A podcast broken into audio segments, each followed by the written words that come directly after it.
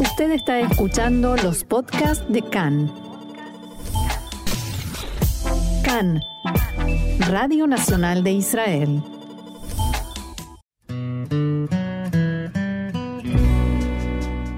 Conversaciones sobre judaísmo, un espacio para la expresión judía desde distintos puntos de vista. Seguimos aquí en CAN en español, Radio Reca, Radio Nacional de Israel, y como lo dice nuestra apertura, vamos a hacer conversaciones sobre judaísmo. Y para eso estamos en contacto con Marisa Berman, que es educadora eh, especializada en filosofía judía, psicóloga. ¿Cómo estás, Marisa? Nuevamente, bienvenida a CAN en Español. Buen día, gracias eh, Marcelo por la invitación. Muy contenta de estar nuevamente en CAN. Eh, muchas gracias por aceptar la invitación. Y hoy vamos a hablar de un tema muy especial porque vamos a hablar de los ángeles en el judaísmo. Eh, conocemos algunos ángeles, podemos nombrar, vamos a, vamos a recorrerlos, pero la primera pregunta, Marisa, tendría que ser, ¿quiénes son los ángeles en el judaísmo y para el judaísmo? ¿Cómo se conciben? Bueno, lo primero que yo aclararía en función de la pregunta es eh, los ángeles en la Torah y el Talmud, prefiero llamar yo. Eh, porque son, digamos, las fuentes de donde nosotros podemos aprender acerca de los ángeles. Y el tema de la angiología judía justamente aparece tanto en el Tanaj como en la literatura rabínica y es muy interesante diferenciar qué es de la Biblia y qué es de la literatura rabínica como producción de la, literatura, de la literatura rabínica, ¿verdad? Eh, podríamos ver algunas diferencias. En principio diría que el término hebreo para ángeles malaj, que significa mensajero, esto es una de las cosas que preguntabas, y lo podríamos traducir como el enviado o el mensajero eh, de, Dios. ¿sí? Otra de las maneras en que podemos encontrar, sobre todo en el Tanaj, es campamento de Elohim o huestes celestiales. Es la manera en que se menciona a los ángeles. La realidad es que por ahí mucho no se habla de los ángeles en, eh, como tema, del todo el tema de la angiología, pero fueron eh, eh, muy prominentes en, la, en literatura de la Torá, porque digamos, si uno lee diferentes capítulos de la Torá, siempre o casi siempre en su mayoría se va a encontrar con la presencia de algún ángel. Por ejemplo, vamos a, vamos a entrar de lleno en alguna historia, por ejemplo. Bueno, en principio lo que es interesante saber es que cuáles son las fuentes donde podemos encontrar si quisiéramos aprender en todo, en todo el texto de la Torá, eh, atraviesa todos los libros de la Torá y podríamos encontrar algunas eh, referencias en los Salmos, en el libro de Isaías, en el libro de Daniel, por supuesto en el libro de Ezequiel, en jueces, digamos, pero tenemos un montón de historias de los ángeles, los ángeles eh, y es interesante también, eh, digamos, en principio la creación de los ángeles es para alabar a Dios. Eh, hay diferentes funciones o misiones de los ángeles. Y en relación a, relatos bíblicos lo encontramos, por ejemplo, en el caso de Abraham, que toman forma de humanos con extraordinaria belleza, eso lo encontramos en el capítulo Génesis 18. Cuando son los ángeles, los tres ángeles que lo visitan y él los invita y les da de comer y le avisan a Sara que va a tener un hijo. Exactamente, y después dos de ellos son los que van a Sodoma y Gomorra, que se van a encontrar con Lot. Ajá. Em, también es interesante porque muchas veces eh, no son reconocidos como ángeles, sino como, como personas, según el formato que tomen. En el caso de la historia de Bilam con su asna, eh, solamente el asna ve el ángel frente de ellos y Bilam no lo ve. Eh, y eso implica que el ángel eh, es visible para quien está destinada a su misión. Quiere decir que tiene una, un objetivo específico, digamos.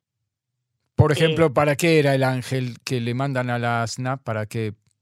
Mm, para que, cuál era la función. La misión era que Bilam estaba dirigiéndose hacia un lugar, previamente había consultado a Dios, ejerciendo el libre albedrío, él decide para dónde ir, pero el ángel de alguna manera tiene que eh, vehiculizar la misión divina y entonces desviarlo de donde estaba yendo, impedir que avance, por eso Ilam le pega al asna, porque el asna lo ve al ángel que lo frena y le desvía su camino y eh, finalmente, bueno, sucede otra cosa, pero el ángel tenía que cumplir esa misión.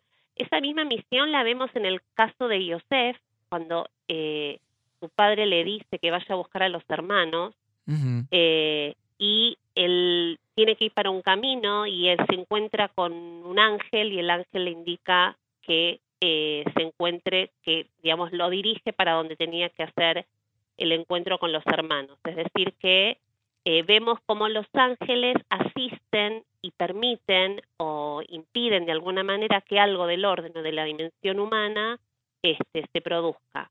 Y es por eso que son emisarios de Dios, digamos. Pero son eh, emanaciones de Dios porque teológicamente nosotros en el judaísmo creemos en un solo Dios. ¿no? Son parte integral de Dios. Son enviados de Dios que cumplen una misión, salvo los arcángeles que son Rafael, Miguel, eh, eh, Mijael y Gabriel.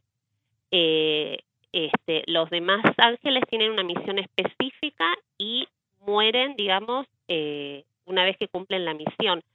también pueden ser por ahí que asisten a una situación más relacionada a todo el pueblo, por ejemplo, y ahí sí podríamos hablar de Midrashim que aparecen en el Talmud, los ángeles que asisten cuando es la entrega de la Torá, eh, y, digamos ahí el, el, Midrash trae la idea de que ellos coronan al pueblo de Israel con doble corona eh, y luego de el, eh, digamos la transgresión con el becerro hay una expresión en la Torah que dice que Dios le dice que se les va a sacar sus como sus adornos o sus, sus, galas y el Midrash ahí se refiere a que se les saca las coronas. algo interesante sí eh, es también, eh, hay una discusión de los sabios, bueno, ¿cuándo fueron creados los, los ángeles? Porque no está claro ni especificado en, en los días de la creación de, de Bereshit, y entonces en, eh, los sabios dicen, algunos opinan que fue creado el, segundo día, por ejemplo, Rabbi Yohanan dice que fue creado en el segundo día y toma como la fuente el Salmo 104, donde dice, construyes en las aguas tus alas aposentos y haces mensajeros tuyos a los vientos. Y ahí es que Rabí Hanan se refiere a que los vientos tienen que ver también con, eh, con los ángeles. Y hay otra discusión, por ejemplo, Rabí Hanina dice que fue creado el quinto día porque se refiere a que en, el, en Bereshit dice que vuelen los pájaros sobre la tierra y dice con dos alas volaban, Isaías se refiere ahí y, ahí eh, Rabbi Hanina toma eh, tanto el versículo de Isaías como el de Génesis para decir que ahí se refiere a la creación eh, de los ángeles. De todas maneras, más allá de la discusión si es el segundo o quinto día, los sabios acuerdan que es en el texto de Bereshit donde uno puede eh, de alguna manera asentar la, la fuente de la creación. El texto de Bereshit es el texto de Génesis, ¿verdad? El texto de Génesis, tal cual. Entonces ahí tiene que ver con la idea, perdón, sí. No, iba a decir que eh, hay un tema también cuando mm, se va a crear el hombre en el sexto día, eh, donde la frase está dicha en plural, vamos a crear, o, cuando crean a la mujer, acláramelo por favor. sí, es cuando crea al hombre, dice, hagamos al hombre. Sí, ese plural es, es, interesante, por un lado sí alude a los ángeles, pero es interesante porque ahí el Midrash, por eso yo decía diferenciar lo que es texto de la Torah del Midrash se refiere a que es una consulta pero con una decisión tomada, es como es como que los el Midrash ahí arma como un diálogo entre Dios y los ángeles, donde los ángeles medio que lo desaniman, si se puede decir ah, a Dios, a que crea el hombre, como anunciando la naturaleza transgresora del hombre y Dios de alguna manera en ese Midrash aparece como diciendo, bueno, de todas maneras el hagamos era como, no, no era una consulta, sino como, bueno, la ayuda de los ángeles eh, como para poder... Eh, Vamos a hacerlo juntos, pero esto, esto es un hecho consumado, digamos. Claro, sí, sí, sí, sí. este, algo interesante que aparece en también referencia a los ángeles es de qué están formados los ángeles. Y los ángeles están formados de hielo y fuego, algunos más fuego, otros eh, más hielo, otros... Es, es decir, esta idea del contraste marca el, aspecto divino y especial eh, de, digamos, de cómo dos elementos que son contrastantes y opuestos armonizan y conforman eh, una, un, digamos, un clima de paz, ¿no? Los ángeles, justamente hay otro midrash, cuando se entrega la Torá, que los ángeles le preguntan a Dios por qué eh, la Torá se la da a los hombres y no a ellos, que son seres celestiales, y Dios le dice a Moshe, bueno, ocupate vos y contestales. Ah, Hacete cargo de la pregunta.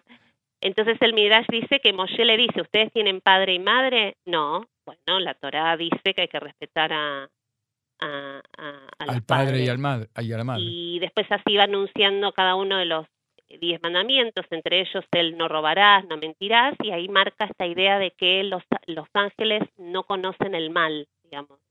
Los ángeles tiene que ver con, con la idea de, eh, de, digamos, de, traer la paz y, de poder este, generar siempre eh, la armonía. Y mm, aún a veces, cuando suceden situaciones que no las entendemos, un, vos, vos preguntabas por, eh, por relatos, ejemplos, hay un relato muy lindo que es el relato eh, de David y, y ¿no? Ajá. Bueno, entonces nosotros leemos en el, en el texto bíblico, leemos que mientras ella se bañaba, David la contempla. Pero en realidad, el Midrash dice que había un ángel que cuando Bathsheba se está bañando, corre con una flecha, de ahí viene, supongo, el tema del, del cupido y el amor, este, pero que la tradición judía eh, no, no, aparece esta idea de Cupido, simplemente que el ángel hizo uso de una flecha para correr la cortina y es ahí cuando David ve a Bathsheba. Porque hay algunos malintencionados que dijeron que Bathsheba lo hizo a propósito que David lo pueda ver, ¿no? Eh, y entonces ahora nos estás contando que en realidad ella era muy recatada y vino un ángel y corrió la cortina para provocar el encuentro. Claro, y es lo que se conoce en la catalogación del, de, digamos, de la producción rabínica como los ángeles que inspiran emociones o sentimientos. Ajá. Y eso está también un poco vinculado con la idea de los ángeles, con los ángeles guardianes. En la tradición judía existe la idea de que cada... Te iba a preguntar por los ángeles guardianes. ¿Existen? Cada persona tiene un ángel guardián. De hecho, eh, para los eh, sabios cada vez que uno cumple una mitzvah, un precepto, se agregan, es como un bonus track. Tenés tu ángel guardián y después, a medida que cumplís más mitzvot, eh, se suman eh, ángeles. Pero lo interesante es, en, este, en esta idea de ángeles inspiradores, es aprender a escuchar o aprender a, viste cuando uno dice, siento miedo y no sé por qué, no tiene lógica, o alguien dice, soy súper intuitivo y me di cuenta de tal o cual cosa, bueno, desde la lógica de la angiología sería como que el ángel guardián anuncia o, anticipa sensaciones o emociones que en el nivel humano uno lo, lo puede percibir. Y entonces ahí estaría la parte del asistir, digamos, ¿no? Como que ayuda a poder prevenir o generar eh, situaciones amorosas. Hay otro relato de Yehuda y Tamar que también dice que el ángel un poco ahí ayudó a ese encuentro.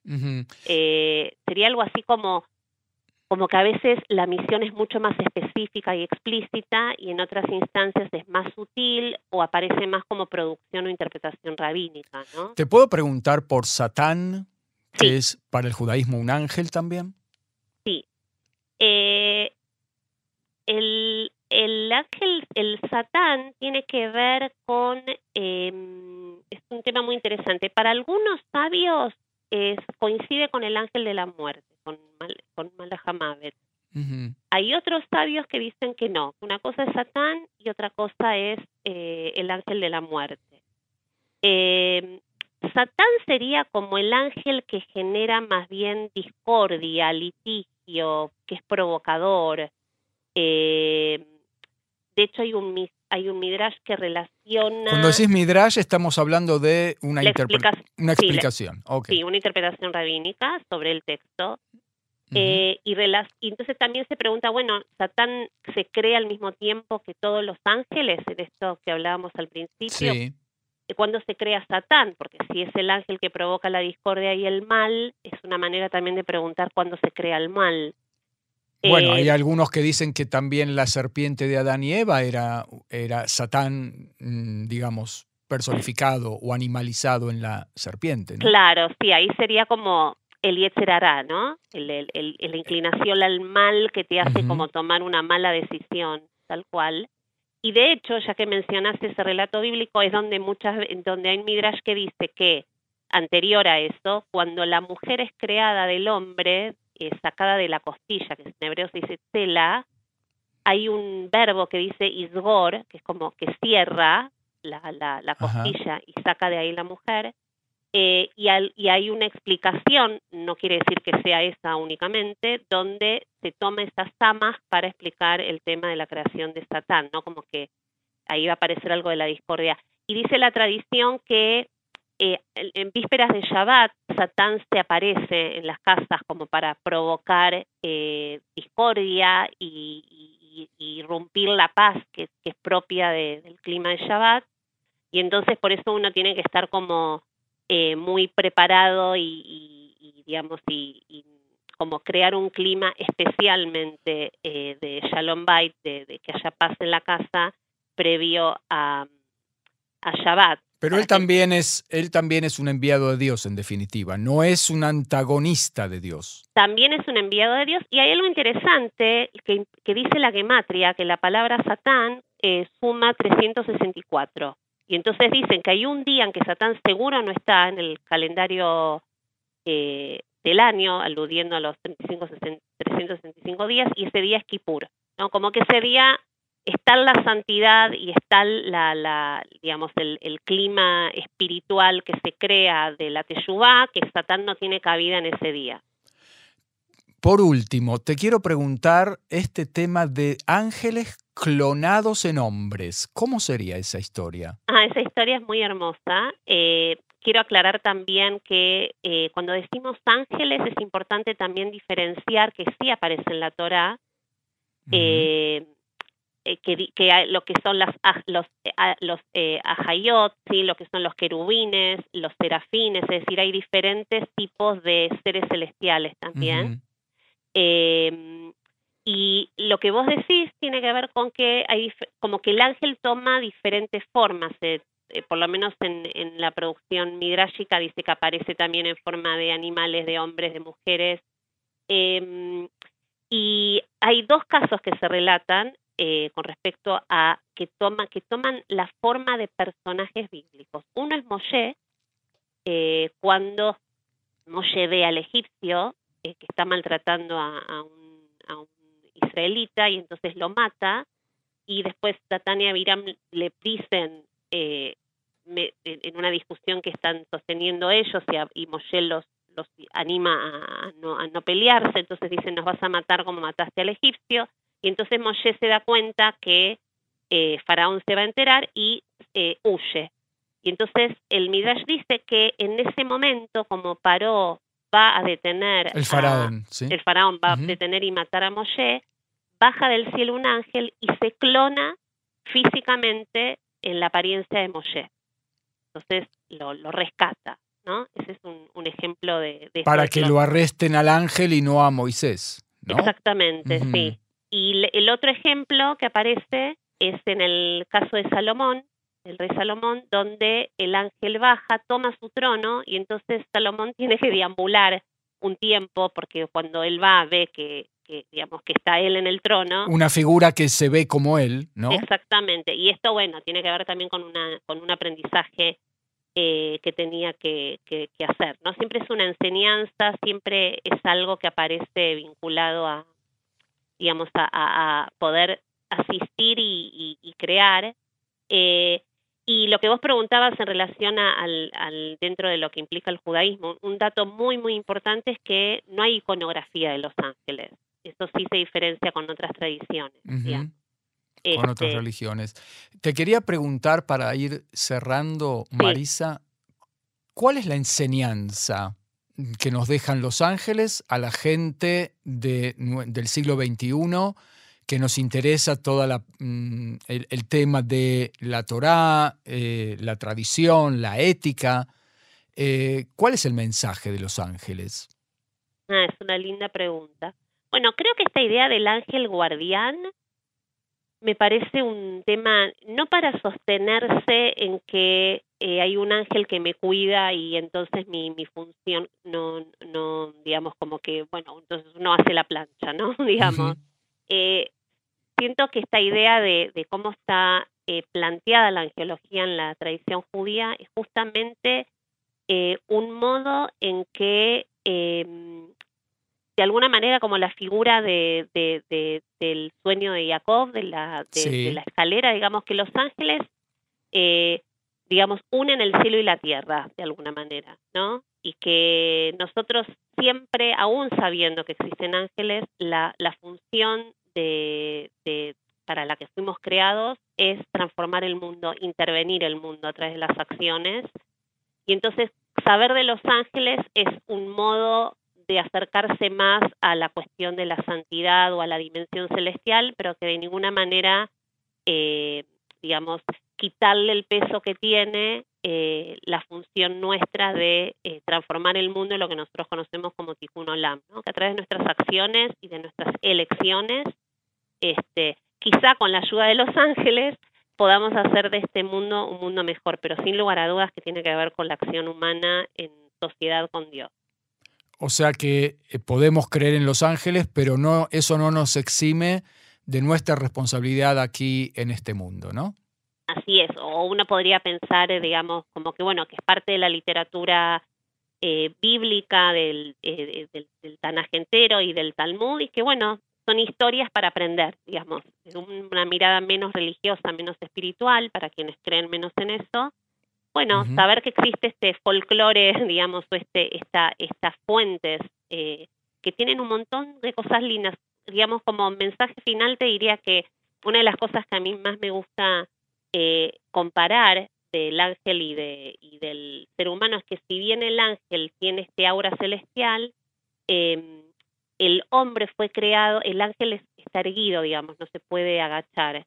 Y el hombre fue creado con la posibilidad de si bien el Midrash compara las, las cosas en común que tenemos con los ángeles y las que no, eh, nosotros estamos erguidos como los ángeles, pero al tener rodillas tenemos la posibilidad de caminar y de inclinarnos, ¿no? Y la palabra rodilla en hebreo es verej, que comparte la raíz con brajá, que es bendición, y entonces, bueno, uno podría decir, bueno, si bien nosotros tenemos menos celestial que el ángel, tenemos la, la gran capacidad de articular, ¿no? Eso sería la cuestión de, la bendición. La bendición implica que uno puede articular eh, y elevar lo mundano en algo consagrado, digamos, o de articular eh, lo, lo, digamos, lo pragmático con lo espiritual, eh, eh, lo bueno y lo malo y transformarlo en bueno, eh, en fin, digamos, ahí estaría toda la tarea nuestra, ¿no? Entonces, este, entender un poco nuestra función desde esa perspectiva.